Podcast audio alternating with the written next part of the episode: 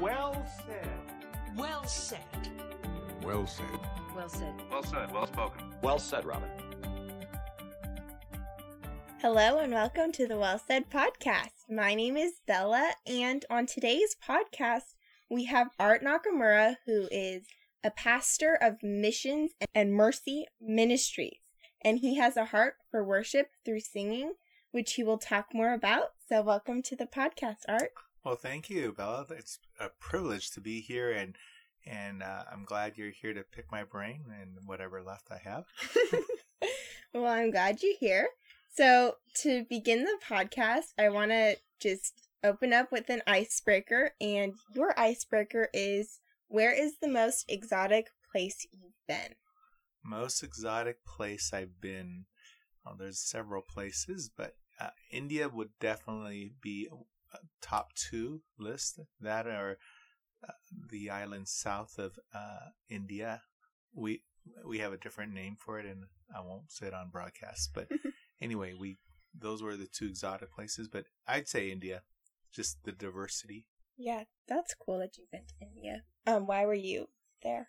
So we were sent out from the local church to India, and that's uh, 20 plus years ago and we served there only for five years, uh, and were called back to back to the sending church. And but th- those five years were a very sweet, uh, memorable time, and our, our, love for singing increased as a result of being in India because there's a their singing and celebration is uh, another level. Yeah, that's cool. So at the beginning, I mentioned that you are a pastor of Missions and Mercy Ministries. Can you just explain what that actually is? Sure.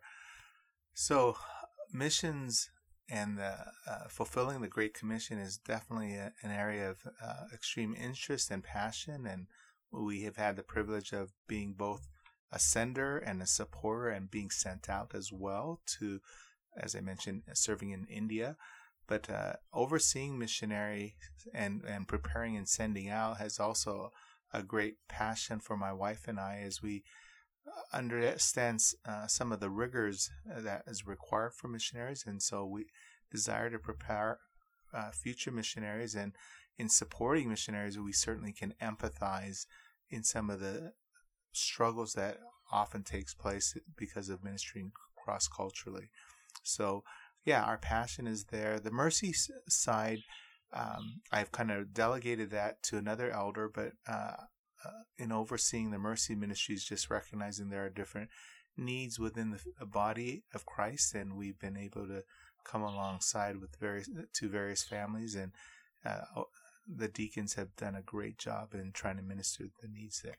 So, can you share a little bit about yourself? Did you grow up a Christian in a Christian home? How long have you been a Christian? Maybe sure. share your testimony a little bit. Yeah, I did not know anything about the Bible or Jesus Christ. As a matter of fact, the first time I ever was exposed to any Christian church was I remember in uh, fifth or sixth grade that I, people would always my fellow students would mention Sunday school, and I said, "What is Sunday school?" I went home and asked my dad. He says, "Would you like to go?" And I said, "Sure." So he took me to a local church, and uh, I thought, okay, that was different, and we never went again. I later found out that was a very liberal um, uh, church in the Seattle area where I grew up. I I didn't hear the gospel until my first year at the University of Washington, and uh, that was a challenge to my worldview because the premise, or as the gospel was presented to me, that Jesus Christ is the only person who can save us from our sins, that God has sent forth his Son in Christ, that there is no name under heaven given among men by which we must be saved. And I thought, wait a minute, that's radical, um, because the because I grew up in a Buddhist uh, believing home, and that meant that everyone I knew, all my family, friends, relatives, uh, the implication was that if the gospel is true, that means everyone else that I know has have no hope. Uh, and but what I could not deny was the changed lives of people who I saw who were uh, true followers of Christ, and I was compelled by the love of Christ that they had and the love for one another, and that was a very compelling testimony as I studied and read the Word of God for the next four months and attended as many Bible studies and fellowships that just there was a compelling draw of changed lives and and so that several months later somebody gave me a Bible uh, the person who shared the gospel gave me a Bible. Um, I started reading, asking questions, and several months later, uh, came to realize that I needed to not only confess but to repent, and that mm-hmm. repentance was significant. Coming from a Buddhist uh, background as well as a in in a Japanese culture where Buddhism is kind of there's a syncretism of uh, incorporating a um, worship of ancestors and to and being the oldest son, to uh, announce that I will no longer follow the rituals and practices nor worship the ancestors of the past and and that was very hard for my parents to hear but i knew that either i was going to follow christ or follow back to what i had been raised with mm-hmm. That's a powerful story and like what jesus said is you have to be willing to hate your father and mother and follow Jesus. Yeah, and that was uh, certainly challenging because uh, um, the first people I shared were my two brothers and sister, and besides my parents, and and then my friends and family, and yeah, just God has been gracious over the years, seeing different ones, including my, all my siblings now are followers of Christ, uh, and some relatives as well, and and some friends, but yeah, or that was radical message um, for my for my life. Yeah, that's that's crazy. Is there a part of your journey to becoming a Christian that makes singing important to you and have an impact on you? Great question. That um, I assume after uh, announcing that I wanted to be a follower of Christ, there was a draw to be a part of a local church, and I wanted to be a part of a church where there was uh, both the teaching of the Bible and a, a, sense of community. And I found it in a church up in Seattle uh, that had an interesting name, FBC as well, but it was Faith Bible Church. And uh, there was uh, what was compelling was this church was pretty simple. I met at a house that was converted into a worship center and the, their love for Christ through the preaching of the word or teaching the word, as well as singing hymns. And that was my first exposure to singing of hymns and uh, singing worship. And I've always loved music, I, though I'm not a musician. It's it's amazing how songs of the past can come back to mind. And my kids used to laugh at me when I'm in the store and I hear an old song I hadn't heard, and I would recall the lyrics. Music has been a special part of my life, but I have no real talent in that arena. But hymns I, I came to love and appreciate because the ones who I was following that I saw their their zeal and their love for Christ. Um, hymns played an important role to steady their souls. What do you think is the importance and purpose of singing worship songs? Yeah, great question. I just think that the the singing, uh, the means that God has provided in singing, is a way of expressing our gratitude, uh, uh, exalting uh, Christ, and uh, in worship, not only uh, corporately but privately as well. And God has gifted men and women over the ages to express their gratitude for God's uh, His beauty, His work, His uh, intercession in our lives, and His truth, and in the form of uh, poetry and song. And so, music plays a, a, way to capture that emotionally, and to not only to sing what, to one another, but to retain a little more easier. Uh, I think kids retain uh, lyrics or Bible passages through through music, and uh, I it's amazing. I you know memorizing nursery hymns or childhood songs, but uh, you don't remember anything else that was taught early on. But you do remember uh, songs, and uh, I think that's just a gift that God has provided for us to retain truths, especially if it's directed Godward that way. Yeah, that's that's very true. I've definitely seen that growing up. You do remember a lot of the songs more than other things sometimes. Could I add something to Yeah. that? Um, I love history, and early in my Christian life, reading the life of different saints, and uh, I know Foxe of Book of Martyrs was a played a big role uh, formation of of my life, and but to read about saints, and you, and you read it in the Book of Acts that those who were imprisoned, who were whose life was threatened or martyred, that they were able to sing the praises of uh, of Christ who called them out of darkness into His marvelous light. And I thought, how does how does that work? And I said, no way could I do that. But I've been in different situations where um, intense times where the Spirit, all all I can attribute is the um, Spirit helping me to recall His truth and to even sing and, and give thanks. So I, I I say that music plays an integral role for the Christian life. So I'm a big advocate of that. Yeah. What do you think is the different makes singing different from the other spiritual worships and then what are the other spiritual worships? Sure. Well, uh, let me answer the spiritual um, services or uh, spiritual disciplines uh, through prayer, through reading, through meditation, through um, evangelism. There's different ways of expressing both corporately and privately.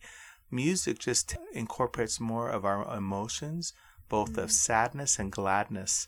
And uh, there's something special and unique about music that draws out our emotions uh, of of crying out to God. I think of just be still, my soul. The Lord is on my side. Bear patiently, you know, in through cross um, or pain. Leave to thy God. And there's just when you think of these lyrics of that are um, their uh, ability to capture what we may often feel or we are going through and and they just better express it than I could ever conjure up. Yeah. And so I, I I'm appreciative of of the hymns especially and even current songs that uh, capture kind of what I may be feeling but I just don't know how to articulate it as well. And that's kind of why even secular music is popular because they they capture the human heart or feeling but what makes Christian songs and particularly hymns is is that um, we're incorporating uh, God's truth and really speaking about God's character. So there's an objective look as well as a subjective look of God. Yeah. In the realm of Christian songs, you know, there are some songs that they they do so obviously honor God and talk about God and it's so easy to sing and think of God. But then there are also some other songs where it, maybe God isn't really mentioned, but it's a Christian artist. What would you say is the importance of singing songs that actually do talk about God and bring Him glory? Well, I think just by noting that um, bringing God glory, I think the more we can express our uh, of magnifying or lifting up the name of Christ, uh, that aspect of worship is saying the person I'm singing is worthy of praise. And so there can be Christian artists and write songs about life and their feelings or of whatever they're going through, but worship songs oftentimes uh, what what makes it even more special is that it's taking away from um, our our views or directing our attention to God's truths, God's character, His attributes, His sovereign purposes. Even when you're going through life or pain, going through difficulties, there's kind of that leave to that God to order and provide. There's a sense of I'm entrusting you because not only are you worthy, but you're trustworthy. You've proven um, over time that you you have been faithful, and so I can trust you in the days ahead. Yeah. And then, kind of along the lines of that question, what makes a song good or bad? I do think there's a bit of subjectivity about good or bad, but perhaps what makes it enduring, uh, enduringly good, is, is that there's a content that uh, captures both the truth of God and His character as well as one's current uh, predicament or circumstances.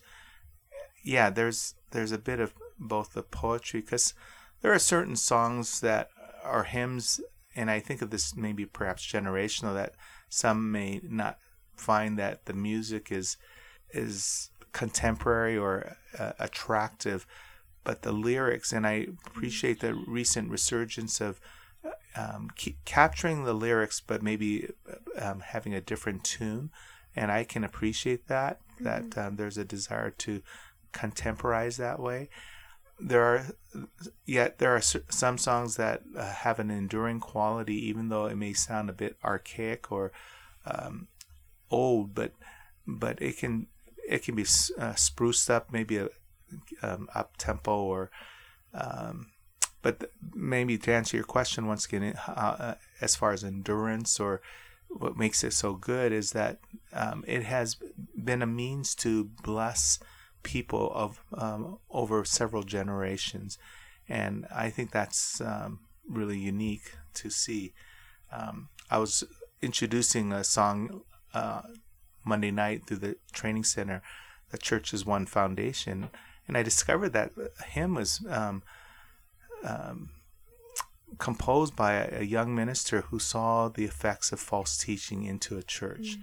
and and recognize that the church has weathered a lot of attacks uh, in terms of its uh, orthodox teaching, and yet the church's one foundation is Jesus Christ, her Lord, um, and and that um, it just is consistent with Jesus' promise that he will build his church and the gates of hell shall not prevail. And so that when you read the lyrics or sing the lyrics, we usually sing four stanzas, but there's a fifth stanza that really speaks about the attacks on the church, and we don't generally incorporate that stanza. But but I've appreciated the truth of that, and so just trying to impress upon the students that that to find the history of some of these hymns and the formation will help even uh, gain a greater appreciation for those hymns. Yeah, for sure. Do you think that it is does it matter if you listen to a band or songs by written by a certain person if the person's life doesn't glorify God or they support things that go against what God says? Wow, Bella, you're asking great questions, and at your age, I wish I had that kind of wisdom um, to even think about that. But it's an important question to ask, is in terms of author and their credibility in their life.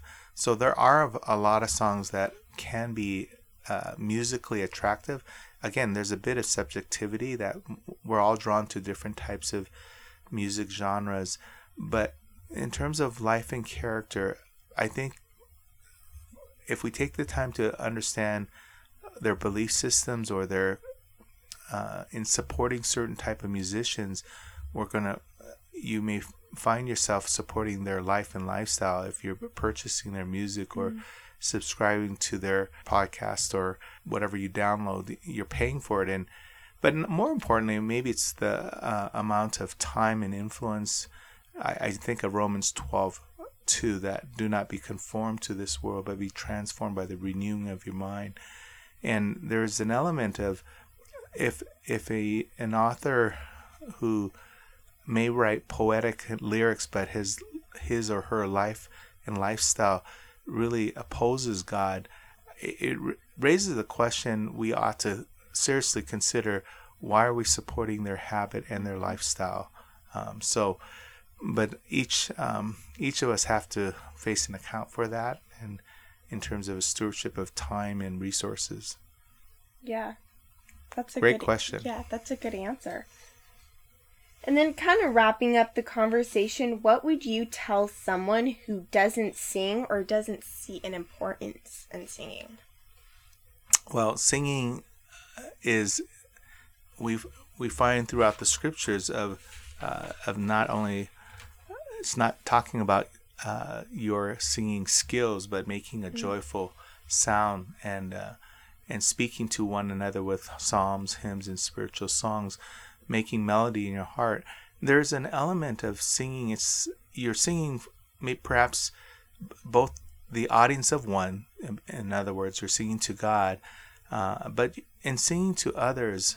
And I I don't claim to have a great voice, but I know I I have ministered to different ones bedside when they're uh, hospitalized or they're downcast, and um, to come along and sing God's truth, not only reading God's word, but singing.